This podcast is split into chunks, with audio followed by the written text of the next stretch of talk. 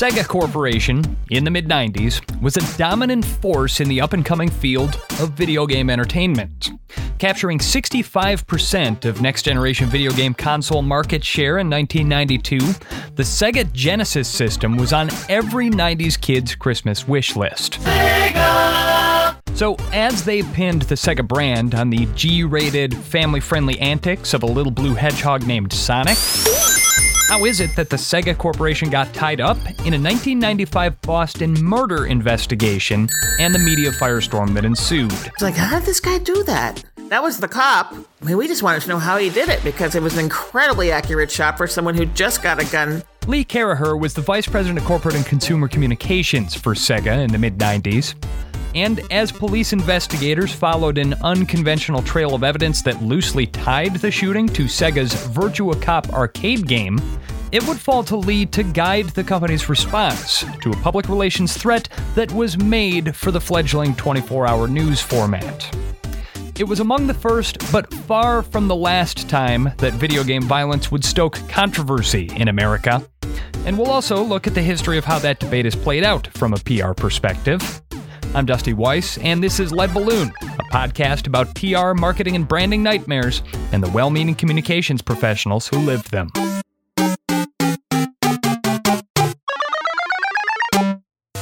Thank you for tuning in. Your taking the time to listen to these PR and marketing stories I collect is the greatest compliment that you can pay me. But if you really want to help me out, open up your podcast app right now find the Lead Balloon page, and leave a comment to tell me what you like about the show. I have been dying to land on the Apple Podcast main page, and every comment that you leave gets me a little bit closer. So, our story this month comes courtesy of Lee Caraher, the president and CEO of Double Forte, a PR firm with offices in San Francisco, New York, and Wisconsin. She's led the firm for 20 years, and prior to that, served in two different executive roles at Weber Shandwick. But the story we're going to tell today centers on her time as a communications executive in what was, at the time, still a fledgling field certainly just a sprout compared to the $250 billion industry it is today, the world of video games. So, Lee Caraher, thank you for joining us on the Lead Balloon podcast. I'm so happy to be here. Thanks for asking me. So, Lee, you served as the Vice President of Corporate and Consumer Communications for the Sega Corporation from 1995 to 1998. It's a company that, for me, is always going to be inextricably linked to the Sonic the Hedgehog franchise. Sonic, he just turned 31. He just turned 31, and there's a movie series now that's still around today. Yeah. Live action CG mashup. Jim Carrey's in it. Yeah. Idris Elba.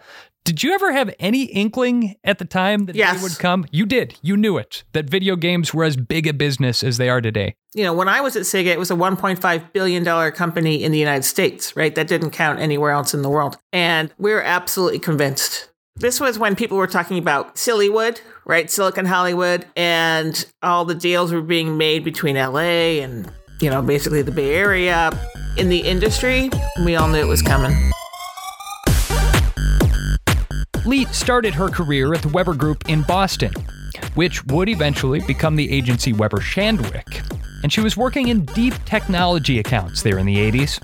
She found she had a knack for translating the language of MIT techies into something a little more coherent to the layman.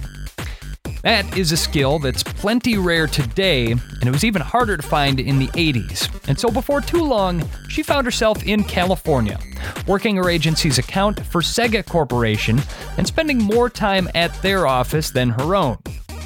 From there, well, you know the story. One day the client says, You know, you're here all the time, so why don't we just put you on the payroll? And that is how she became Sega's Vice President of Corporate and Consumer Communications. It's very different. It's a very different job, I have to say. You know, when I was external, you know, I was just doing external relations and they hired me to do communications, which is a very different job. The day is very different than when you're external. So my time at Sega was amazing. It was an incredibly challenging time for the company, Sega, and I actually left the company December 30th, 98. But the story of how Sega would come to be blamed for the murder of a well known divorce attorney and how Lee would manage the PR response to it also starts in Boston. Late one cold November evening in the city's financial district, a 25 year old grad student named John Lynn waited in his car with a gun outside a law office. He was waiting for the divorce attorney who had represented his ex wife in their divorce case a year prior.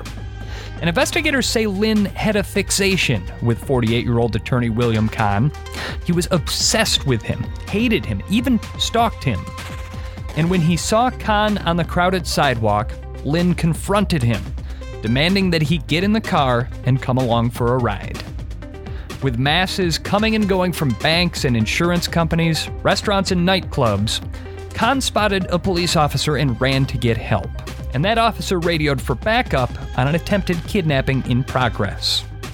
It was then that John Lynn emerged from the crowd of people, leveled his 45 caliber handgun, and all hell broke loose. The officer dove for cover, and William Kahn ducked through the crowd trying to escape. But John Lynn fired seven shots as people scattered, hitting Kahn in the torso with three of those seven without even injuring any bystanders. Investigators would later comment that his marksmanship was remarkable for a conventionally untrained shooter. It's like, how did this guy do that? That was the cop who I talked to. We just wanted to know how he did it because it was an incredibly accurate shot for someone who just got a gun. John Lynn took off around a corner, now pursued by two police officers. He turned and shot one of them twice, then stopped in an alley and shot himself in the head. The officer who was shot survived, but attorney William Kahn didn't stand a chance without a bulletproof vest. Initial media coverage of this story centered on the divorce attorney connection and the fact that John Lynn had equipped his handgun with a laser sight that allowed him to aim more precisely. And Lee Caraher says that in that moment, there was no connection drawn between the horrible crime and the Sega Corporation's video games. They didn't figure it out in time for that first story, right? They hadn't even looked at his car because they, you know, someone dies, that's on the radio, someone in the police department has a briefing on the topic. It wasn't until more than a month later, the Boston Herald ran a story with the headline Video Game Taught Killer How to Aim, cops claim. Dated New Year's Day 1996, the story leads with John T. Lynn trained for a shooting spree that killed a lawyer and wounded a police officer by blowing away video screen bad guys with a plastic gun in a high tech Fenway arcade, investigators theorized yesterday. Quote, by playing these games over and over, he was able to turn virtual reality into actual reality, said Lieutenant Detective Timothy Murray. And Lee Caraher says in the days that followed this story, she reached out to talk to the investigators and find out how they developed this theory. We look at his car, and all these tokens on his floor. Investigators found more than 50 video game tokens in Lynn's car and even in his pockets, and traced them to an arcade called Jillian's Billiard Club. Employees there said Lynn was a regular, and Lee says the cops told her it was pretty obvious to them where Lynn had been spending his money. And we started putting the tokens into different games and we started playing all of them. There were probably three or four. At that time, there's probably three or four shooter games at every arcade. And then we realized it had to be Virtua Cop because it was so realistic.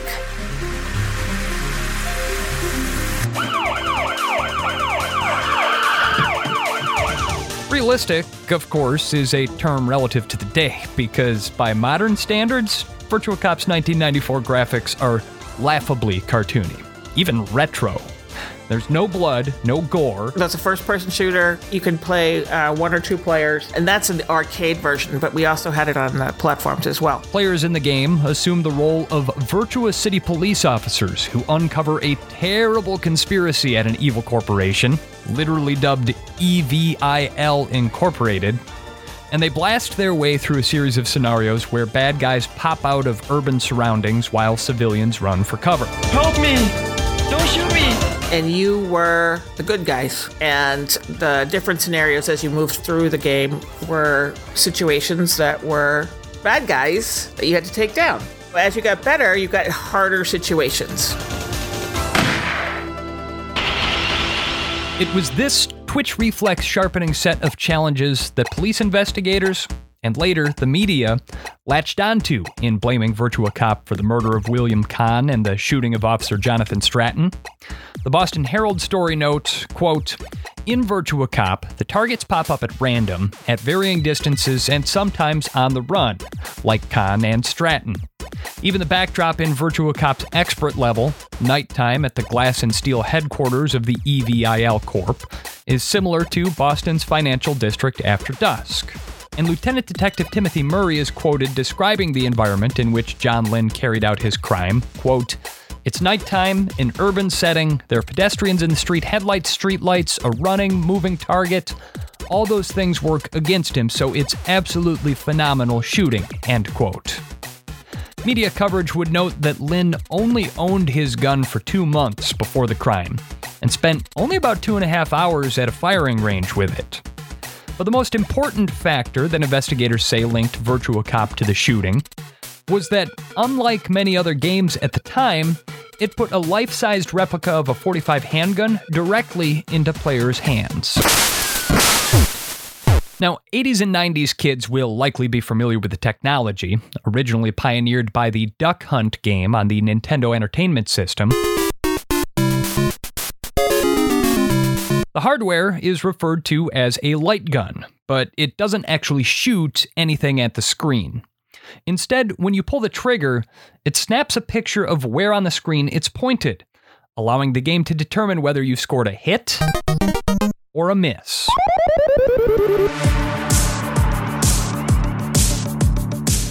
Sega's Virtua Cop was one of the first games to adapt the technology to an arcade game format.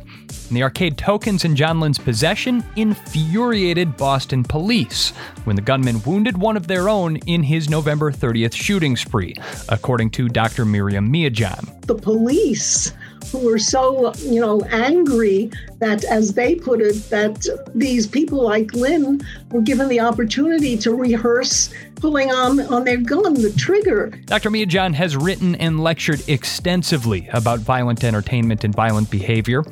She served on President Bill Clinton's Violence Prevention Task Force, was on faculty at Rutgers and Barnard, and in the case of this story was actually quoted in yet another Boston Herald article exploring the cause and effect relationship between John Lynn's video game habits and his violent behavior. From the early days of video gaming, she was concerned about its potential effects. But the addition of light guns to the armory, she says, heightened her alarm. At the very beginning, the player didn't get to kill people by pulling the trigger. They pushed a button or, you know, whatever. But then when it got sophisticated, they were pulling the trigger. And the, and the cops felt, you know, you're teaching people how to kill us or how to, how to kill other people. And they, of course, pointed to the military because the military use these same kinds of video games to train their military people both in terms of desensitization, because the more you do these kinds of things, the more like it's not that big a deal. And of course, just training. But from Lee Caraher's perspective, she says they were very intentional about how they approached the Virtua Cop franchise at Sega. In the arcade and also in the home games, the guns were red and blue, not black, which is really important. Why was that? Because they were toys, not real. That was something that the company decided that it wanted to drive home. Yes, absolutely. Conscious decision. These are toys, not real. And the gameplay itself, I seem to recall, you know, the bad guys would pop out and you'd have to get them, but then, like, innocent civilians would pop out too. And you couldn't hit them. Don't shoot the good guys, only shoot the bad guys. It was like a real world find and take down concept with civilians. Every once in a while, a mom would walk around, you know, with the baby to her stroller, that kind of stuff you know, there are lots of different kinds of video games, right? That one was trying to be as real world as possible in a shoot 'em up kind of way in a first person shooter. And while critics likened Virtua Cop to law enforcement training simulations, which reinforced twitch reflexes, shooting accuracy, and split second decision making, Lee points to one key difference that she says was overlooked in the media criticism that followed. The game is different from any simulation in that the justice shot gets you the highest points. What is the justice shot? The justice shot is hits you on the wrist. So shooting the gun out of the bad guy's hand, essentially. Yeah. Would get you the most points. That's how we'd get you up the ladder. You know, in an arcade, you can always see who's winning, right? Mm-hmm. Who's got the most points, and you could see, you know, someone's rising up, all that kind of stuff. Killing a person got you the least points. Prioritized that accuracy over just spray and pray. Let's just shoot as many shots as possible and get the bad guys. Correct. So accuracy and this, right? Not the heart or the head. It was the wrist in that game. So I'm not sure. I don't think they ever figured out how where this guy was in the rankings. But if he was actually training on this game, he would have not scored as high as people who were wanted to be a high scorer. Still, when the story tying Virtua Cop to John Lynn's shooting rampage broke, Lee recognized that she had a PR situation on her hands that needed to be dealt with. The reporter from the Boston Herald called me and said the Boston police are saying that this guy trained on your game, Virtua Cop. What do you have to say about that? Let me get back to you. Let me find out what you're talking about, and I'll get back to you. So, in any of those situations, because it's clearly it wasn't the only crisis we dealt with at Sega by any stretch of the imagination. But the first piece is okay, let me get back to you, Sean. What's your deadline? What are you doing? Da da da da. He's in Boston. We were in San Francisco or all the Bay Area. So we're three hours behind. And Sega of America is actually not the arcade division, but I helped all of the divisions of Sega. So there are a lot of divisions of Sega. So I had to, one, find out what the heck happened. Like, what is story you're talking about? So this is the process then. The process today would be very different, but the process then was I got my assistant to do the news search on this topic to find out what the heck happened. I then, I'm sure I either went to Ribeiro or I, depending on the year, Ribeiro or Kalinske, and I said, this is what's going on. Then, with my director of PR, Dan Stevens, who you might know, we sat down to key messages. What's our game? What is the point of the game? You know, let's make sure we know all the, the facts about how you score well. Where did it come from? All that kind of stuff. And then we had to connect with the arcade people as well, because Sega of America, the platform company, the game company, was the major spokesperson for all of Sega properties in the United States. So you find out what happened, and then we called the police I remember talking to the police eventually because they did not let us know that they had let this information out, right? And got our ducks in a row and then called them back. And what did you tell them? What was your strategy for messaging about this? I think the strategy is always, you know, what are the facts, right? This was not something that we were aware of. This game is at that arcade. We had to make sure we called that arcade to make sure that the game was at that arcade. And then what questions do you have about the game? Always the strategy in a crisis is not to volunteer anything until you know what they want, right? And then to have the facts ready to answer questions if you can. And there's some questions you can never answer, but I'm sure that's what we did this story that you sent, I mean, I think there are a lot more stories, right? So this story then created a huge, I mean, this created a huge balloon. I was going to say, what sort of coverage did it get? Did it get outside of the sphere of Boston there? Was it a national story at that point? Oh, it was a national story. I mean, first, then the television in Boston picked it up, and then New York, and then, you know, everybody. So, always in that kind of situation is we're not going on television. I'll provide you a statement in writing if you want it. And that's what ended up happening. You know how on 60 Minutes, they get a piece of paper and it's like, crinkled on top and statement from the, you know, we did that. Oh, I know. I have been both the person reading that sheet of paper on the news and I have been the person writing it. So, yeah. So we did that. And then I mean, there was always pressure to kill a bad story. I was like, this, we can't kill this one, which is ironic, the, the word you use, right? But we just have to live through it. And how do you live through it? You go through it by making it as short as possible. And how do you make a story as short as possible is by telling the truth, providing the response, and then limiting further discussion. We have no more to say. That's what we have to say. Here are the facts. Kind of stuff here are the facts. I think there was one story who got it wrong that we corrected, but the rest of them, you know, it's never what exactly what you want, right? and then as you see what happens, then you have to decide if it's worth it to try to correct it or not, because a correction makes another story happen. And we see that today in a much faster world, right? In the internet world, it's crazy talk between Twitter instead of days and weeks, right? So you have to be really quick you had to be quick then, but you have to be really quick now. Be ready for all those kinds of things and have a philosophy about crisis that allows you to not perpetuate the story. For Lee and much of the video game industry, the shooting came at the tail end of a period where gaming had just recently faced intense public scrutiny.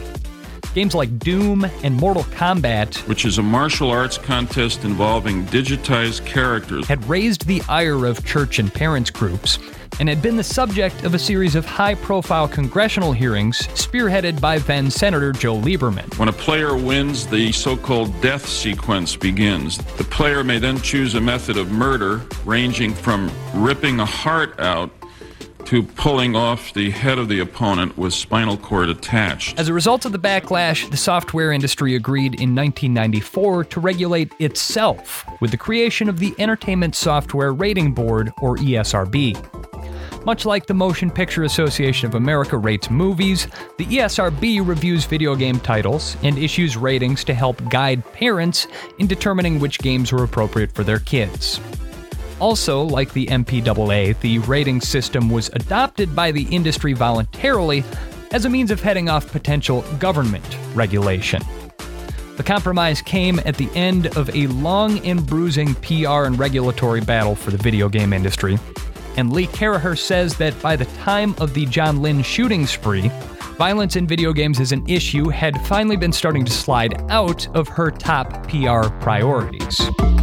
It was actually wasn't our biggest problem at the time. Our biggest problem at the time was epilepsy by games because we had been through all the congressional testimony, the creation of the ESRB, and then the rating system, and then a lot of controversy on how you rated games. But it was it's always an important topic, but it wasn't our most pressing at the time because we weren't getting that many inquiries on it. Did this incident, did this sort of spike that up in the conversation that was taking place in the national discourse?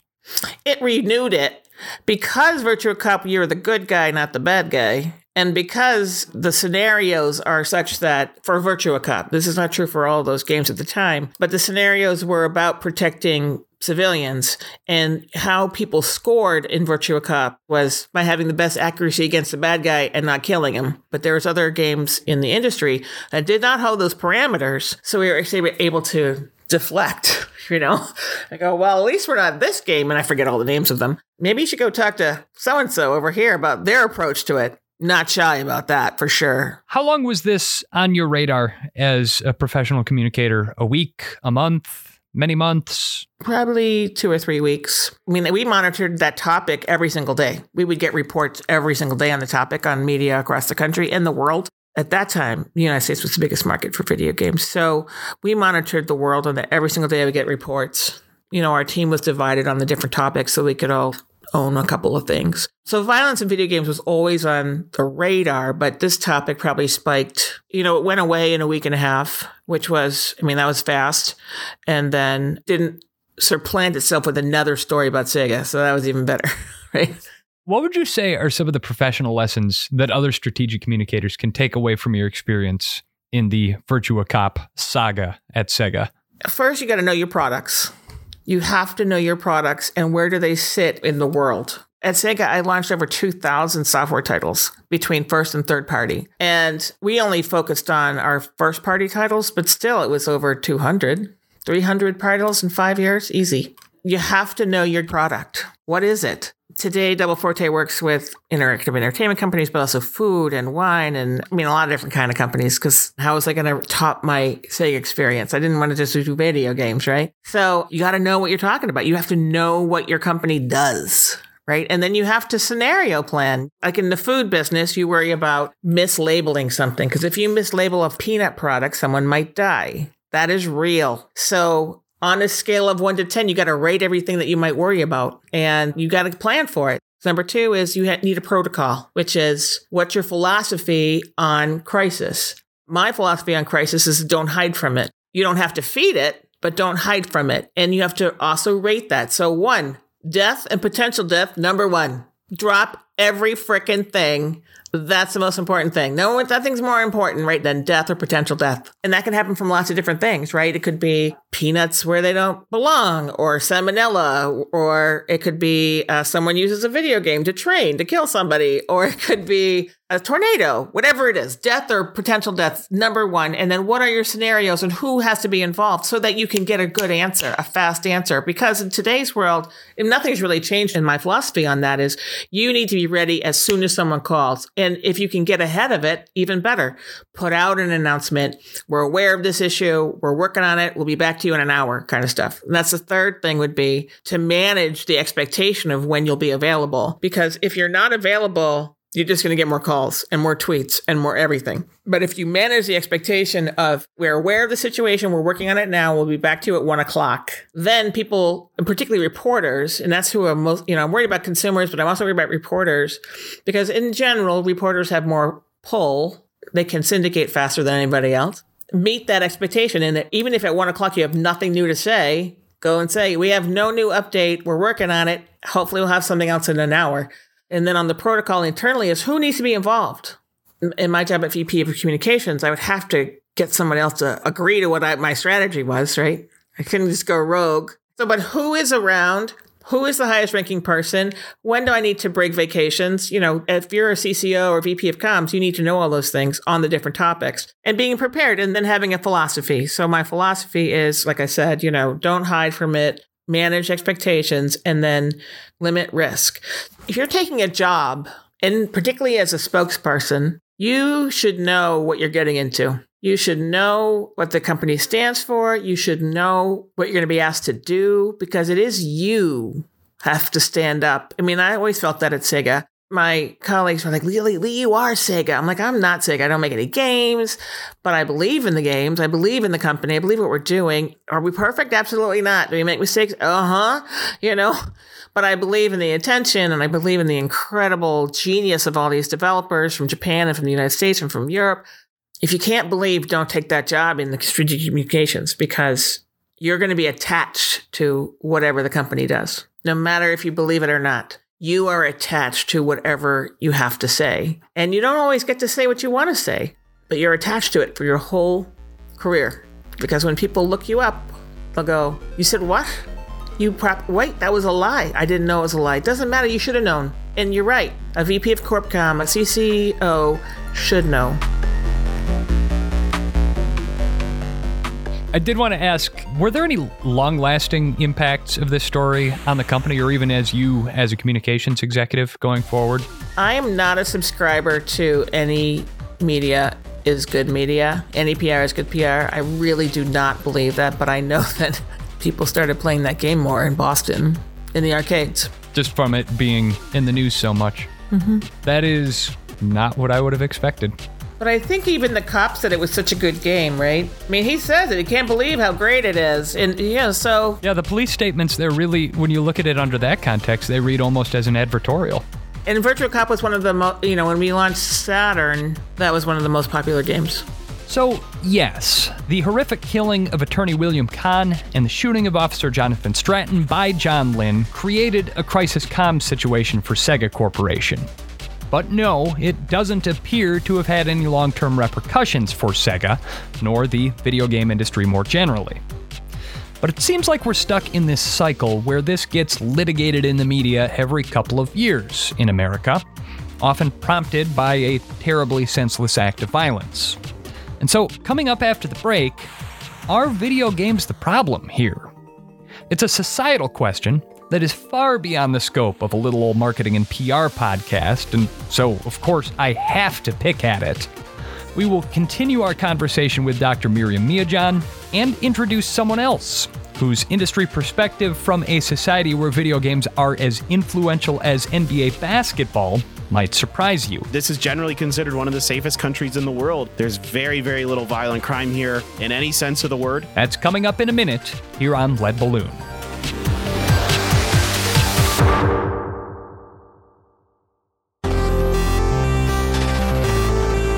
This is Lead Balloon, and I'm Dusty Weiss. We started the show talking about one particular instance where a video game was blamed for enabling John Lynn's act of violence in the real world, and how the Sega Corporation navigated that from a PR perspective. But how should we go about navigating it as a society? Because this keeps happening in America. Violent acts keep occurring here, and video games get blamed for a John Lynn or a Columbine, or a Virginia Tech, or a Uvalde. As a 37 year old man who grew up playing video games, some of them quite violent, how am I supposed to feel about that? And is there a connection between media violence and real world violence? That's the sort of question that goes way beyond my pay grade. So, I'm bringing in a ringer. Two of them, in fact, from different sides of this argument, but I think you'll be surprised by how much they wind up agreeing on here. And the first one is actually a guy that I have known for about 30 years. So, my name is Clinton Bader, but most people would know me by the nickname Paper Thin, which is like a game ID. So, I'm a professional esports broadcaster. So, that means think of me as a Al Michaels or a John Madden, right, of video game competitions. So, I do the casting during the games, I do analysis desks in between the matches, all that kind of stuff. And of course, you know, I moonlight doing some other side gigs, but primarily my main focus is on uh, what we call esports casting. But to be clear, you get paid to talk about video games. That's correct. I get paid to yell at video games. It's pretty amazing. Now, that's something that you did for free for decades. yeah, in the privacy of my own home. It might seem unbelievable to us here in the US, so a few years back, I had to go see for myself. I visited Clinton in Seoul and even tagged along when he went to cast a PUBG match in an arena packed with 5,000 screaming Koreans.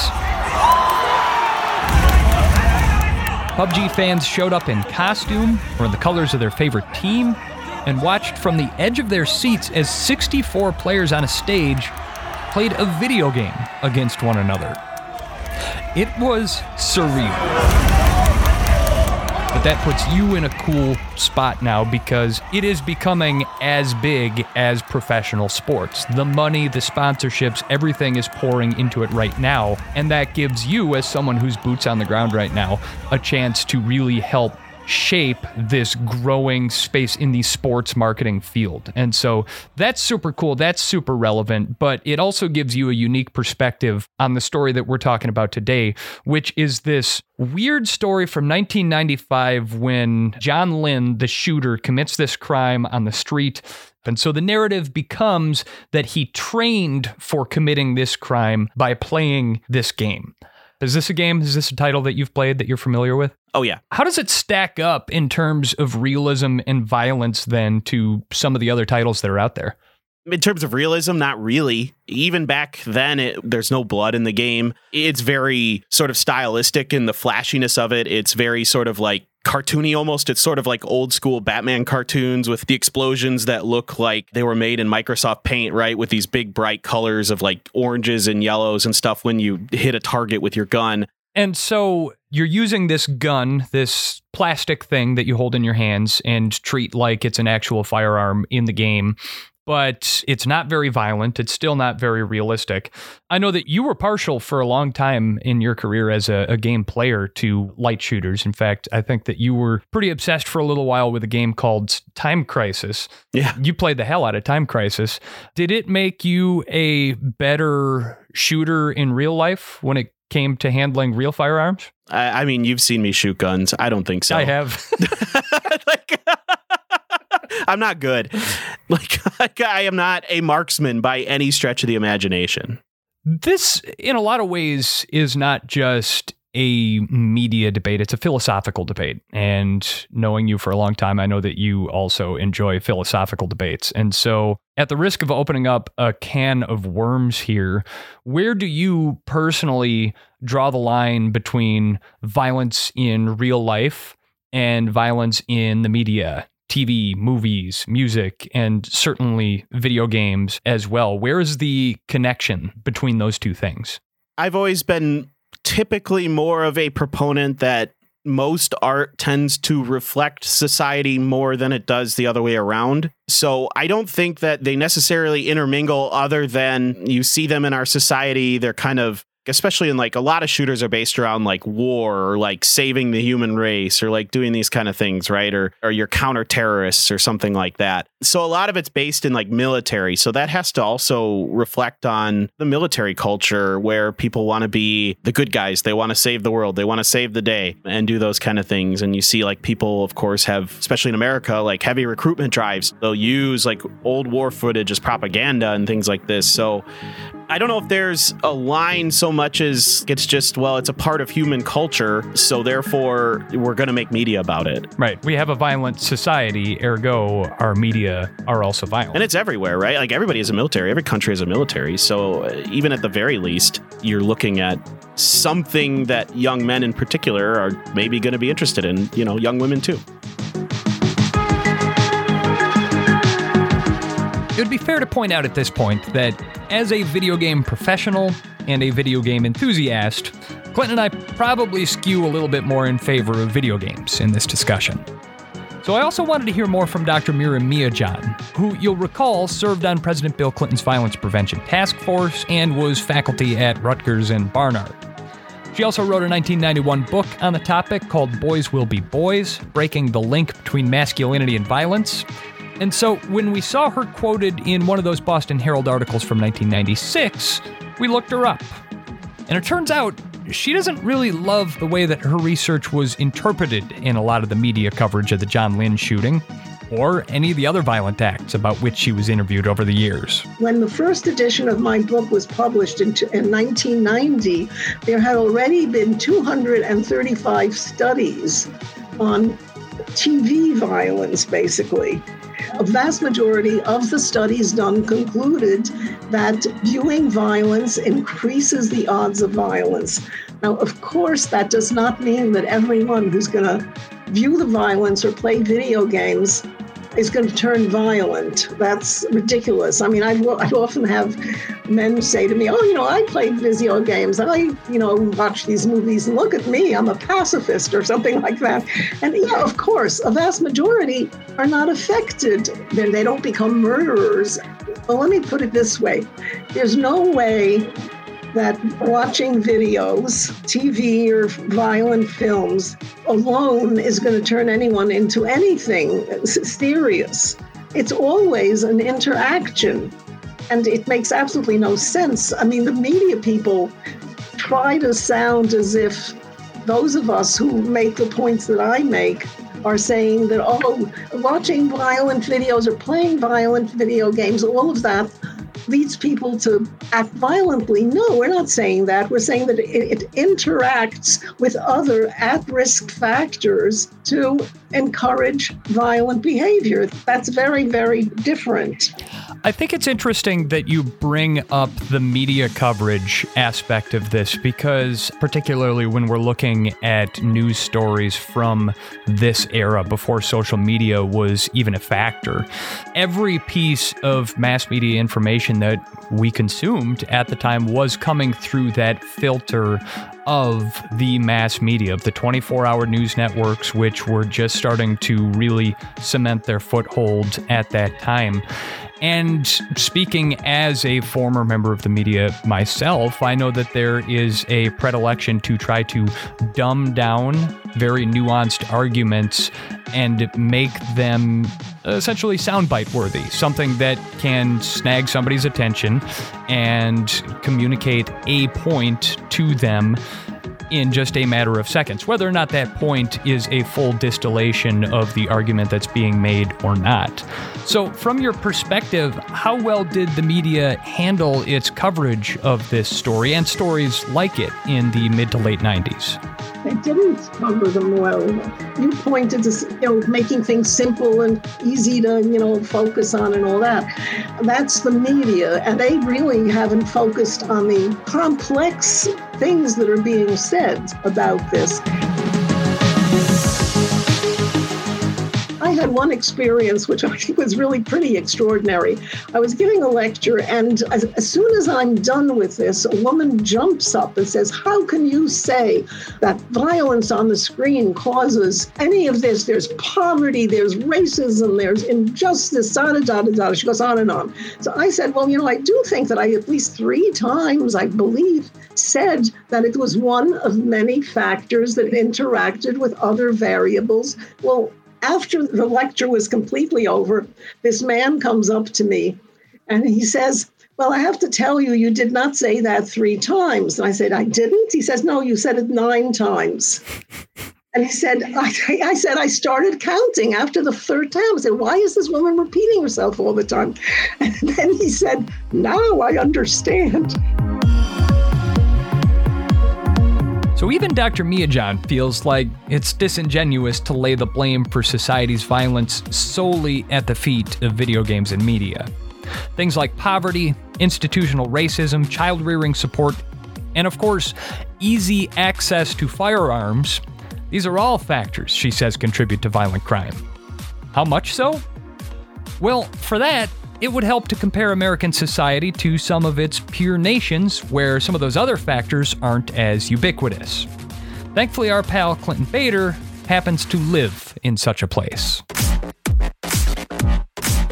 You now live in Seoul, South Korea, and for people who aren't familiar with it, Seoul is considered the mecca of esports in a lot of ways. This is the center of the video game universe for a good portion of the world, and you're in the thick of it. What can you tell me about the role of video games in South Korean society? It's pretty huge. It's definitely sort of almost everyone I know that's my age or younger in Korea plays video games, and not just people that I work with. Obviously, of course, they're excluded from what I'm talking about here because they're directly involved with esports. But a lot of the friends I made outside of esports, most of them play video games to some level, and oftentimes quite frequently. So this is a country that has a rich history with video games, has a loving history with video games, and it very much embraces it as part of its culture. I guess liken it to something in American society. If you were looking at things that Americans watch and consume for entertainment, is this World Series of Poker? Is this NBA? Is this National Football League? What are we looking at here? Probably not quite NFL levels. For example, soccer is a little bit more popular than esports for the most part here in Korea. I wouldn't say it's NFL levels then, but maybe, yeah, NBA, baseball levels of popularity where it's like kind of second tier to the most popular sport. But millions of people are watching it and getting excited about it and talking about it around the water cooler. Oh, totally. Millions of people watch esports every year in Korea. Safe to say that video games definitely play a larger role in Korean society than they do here in America, even in 2022. So, if violent video games cause violent behavior, we can then draw the conclusion that Korean society must be even more violent than American society, right? Yeah, well, that's starkly not true. I mean, it's just not a very violent society at all. This is generally considered one of the safest countries in the world. It's a country where you can go out at 3, 4 a.m. and wander the streets of Seoul, go to a park, and there's no fear at all that anything's going to happen to you. There's very, very little violent crime here in any sense of the word. I don't think I've ever felt in danger here since I moved here. I came out and I visited you almost three years ago now. We spent a week, we rammed around. I got to follow you to an event that you called, but we went out to a bar a couple nights later and you got up to use the bathroom and left your $600 smartphone sitting on the bar unattended while you went to use the bathroom and you came back and sat down. I'm like, dude, you just left your cell phone sitting there. Anybody could have grabbed it and walked away. And you're like, no, they wouldn't have done that. Yeah, it doesn't happen here. It's extremely rare. Even theft, even petty theft is extremely rare. We're talking about a society here with more video game use. We're talking about a society that I would argue has more alcohol use. Yeah. And yet none of the violence. Can you quantify exactly how much less violent crime there is in Korea than the United States? Absolutely, I can give you at least intentional homicide. I think that's probably one of the easiest statistics to quantify in terms of violent crime. So in Korea in 2020, there were 308 murders total for intentional homicides. Just to give you a baseline, Korea is a population of about 50 million people. So, in terms of deaths per 100,000 people, you're talking at 0.6. 0.6 deaths per 100,000 people by intentional homicide in Korea in 2020. In the United States, you had 20,982 intentional homicides. So same year. And that is per 100,000 people, 6.3 died via intentionally homicide. And so that's about 10 and a half times more in terms of the percentage per capita. Now, you wind up traveling the world quite a bit to do esports play by play and commentary. You've been to Russia, to China, to Germany, to England, to all of these other places where video games also play a much larger role in society. What is the violent crime like in those places? It's less everywhere than the United States. Let's start that. In every other country that I've been to. I think the way I want to frame this is I want to look at the countries where people think of first person shooter games, particularly in esports, as being really popular. So this is like the regions that take these games very, very seriously. They play them maybe more hours than anywhere else. So let's start with Germany, since you mentioned that one. Germany in 2020, 782 deaths. So that's a 0.8 per 100,000 people intentional homicide rate. So just a little bit more than South Korea, still significantly less. Let's look at maybe the UK. The UK is 809 deaths. This was 2018 though, but the numbers don't change too much in most of these countries year to year. So that's 1.2 per 100,000 people. So a little bit more than Germany, still pretty high. Let's look at Sweden, a country that is well known for their their shooting game prowess. Let's put it that way. Similar stats to the UK. 124 total intentional homicides, so 1.2 they get the same rate as the UK basically. So European countries, you're seeing significantly less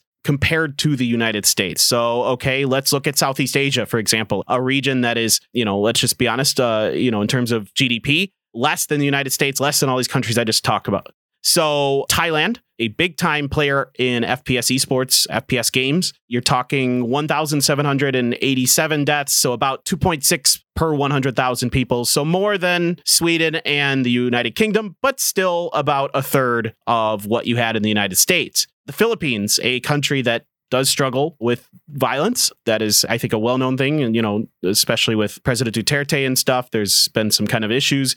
4.4 per 100,000 people. So still less than the United States. So every country that you can look at in terms of if you want to look at probably the most relevant statistic to this conversation, which is killing people, and I'm not even talking about guns here. When you start getting into that conversation, it's wildly less. It's crazy there's only a few gun deaths, intentional homicides in Korea every year, for example. Another country that we should look at, like let's look at Japan, where Virtua Cop was made. Virtua Cop 2, let's focus on that one in particular because that was the one that came out in 1995. It sold 7,000 arcade cabinets or units, right? 4,000 of those were in Japan, 3,000 globally. So most of those units were sold in Japan and in Japan in that year, there was 47 intentional homicides by gun. Total was like 300 some. So still way less. And of course, now in modern days, it's about 300 intentional homicides every year in Japan, and they average like one gun death per year. So even looking at the country where this game was made, where it was the most popular, it's still significantly less than America. So are we led to conclude then that violent crime is just a uniquely American phenomenon? I'd say in predominantly democratic countries, let's say modern first world countries, yeah. I mean, there are countries that do have similar levels of violence, like Brazil and Mexico, but that's often a product of different things going on, right, than it is anything else. So I think, yeah, absolutely. You can't look at the countries where violent video games are the most popular, particularly Europe and East Asia, and they all have lower rates of intentional homicide. Let's just take big picture. Let's take global. I think we can all say that over the last 20 years, violent video games have skyrocketed in popularity. That's just a fact. Like the copies sold have skyrocketed because of the spread of internet and cheaper computers and all these things. So the rate of overall homicide, intentional homicide globally for everything, for everywhere, with how much video games are just a pervasive part of most societies now, the global homicide rate has slightly declined in the last 20 years. So it's impossible to find any correlation here with the data, with the raw data. You, you just can't say that there's an increase of violence with the increase of video games. The opposite has happened. So what makes America so special that we have a murder rate that's five to 10 times that of comparable nations in Europe and East Asia? Well, Dr. Miedzian says, for starters, there's our substandard support net for working families. A country like France has a daycare system where from the age of four months, parents who need to work at that, that so early, they can bring their children to the daycare. The women who work there have three years of training in child psychology, child physiology, et cetera, et cetera. It's the highest imaginable quality. These teachers are respected, they're well paid. In this country, a lot of kids are either in terrible daycare. I went through that. When I, was looking for daycare for my children, I was horrified by some of the stuff. And also, a lot of people can't even afford daycare. So they their kids come home from school and they're home for three, four hours until their parents come home.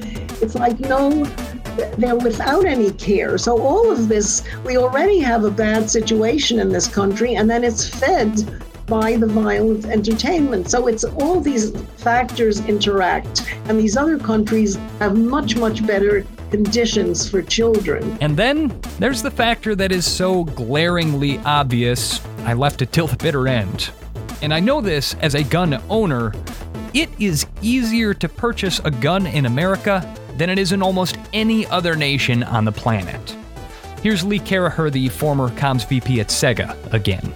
I don't mean this to be political, but if you think about how most death by guns happens by 18 to 21 year old men who uh, have access to guns. If you don't have access to guns, you can't do it, right? But 18 to 20 year old men, which you would imagine is right dab smack in the middle of video game you know, that's when they're playing video games. Well, we know today that the 36, 37 year old is the average age of a video game player. So you can't equate the two. If you looked at the straight numbers, the numbers don't track if you don't have the laws for gun control.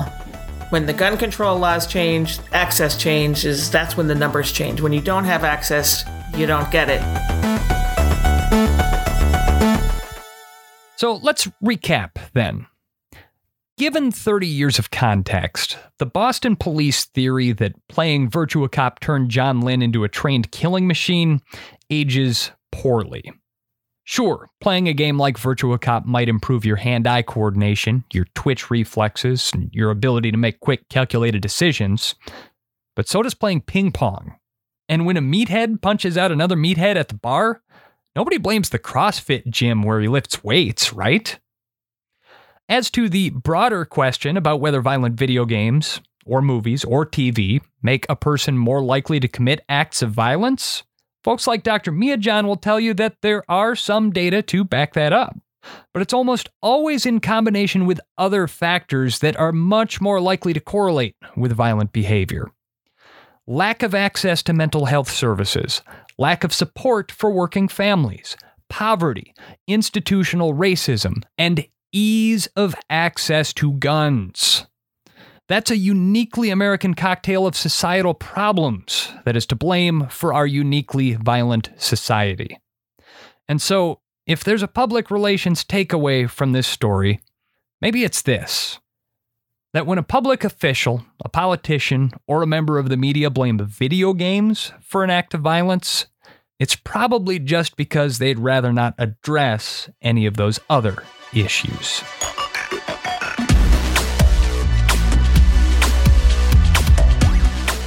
Thanks once again to Lee Caraher, Dr. Myriam Miedzian, and Clinton Paper Thin Bader for sharing their insights for this episode. Stick around after the credits for a little more with Clinton, by the way, because we have an ongoing project with him here at PodCamp Media that we are dying to tell you about. If you enjoyed the show, subscribe, Tell your friends and follow PodCamp Media on Facebook, Twitter, LinkedIn, Instagram, or TikTok. Uh, hilariously, we had a TikTok video go viral recently that had nothing to do with podcasts, and now I'm in licensing talks about using the clip for a cable TV show. So, I don't know. The internet is weird, guys. Lead Balloon is produced by PodCamp Media, where we provide branded podcast production services for businesses. Our podcast studios are located in the heart of beautiful downtown Milwaukee, Wisconsin, but we work with brands all over North America. Check out our website, podcampmedia.com. Larry Kilgore III helped out with dialogue editing for this episode. Beatrice Lawrence, our production assistant and intern. Until the next time, folks, thanks for listening. I'm Dusty Weiss.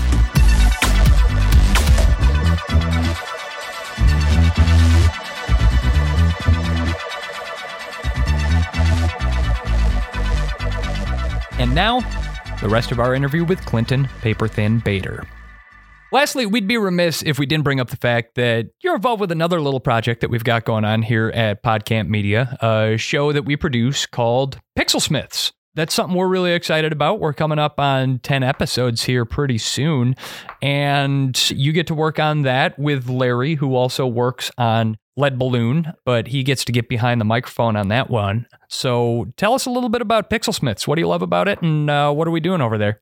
Yeah, so Pixel Smiths is a podcast focused on indie game developers from the people who do the coding to maybe higher level people involved in the companies, uh, what have you. And we interview them and really try to get to the heart of what it takes to make an indie video game these days, uh, as indie video gaming has really exploded in popularity over the last couple years. And with working from home and things like that, because of COVID in particular, a lot of people are realizing they can make their own games and make them well. And we want to give these people a platform to tell their stories, to really showcase the talent talent, the passion, the drive, uh, all the things that are involved, and help people understand what it takes to make video games, whether they're just interested in any video games themselves, whether they want to make them, they can learn from the people who've already done it, who've been successful it's a really interesting and fun podcast. Uh, for me, it's kind of nice because I'm in, heavily involved in esports, which is a widely different thing in some ways than indie video games. So it's something that I'm really interested in personally. I play a ton of indie video games that I get to kind of explore another avenue of my passion.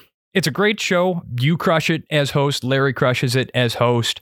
And I've got to say, Larry has gone above and beyond in hunting down some of these really cool indie titles and bringing them to the forefront. So I'm not sure how much of a Venn diagram overlap there is between our marketing and public relations audience and our video game audience. But if there is an overlap, this is the episode for them. And they should also check out Pixel Smiths, which is available on all of the major podcast platforms.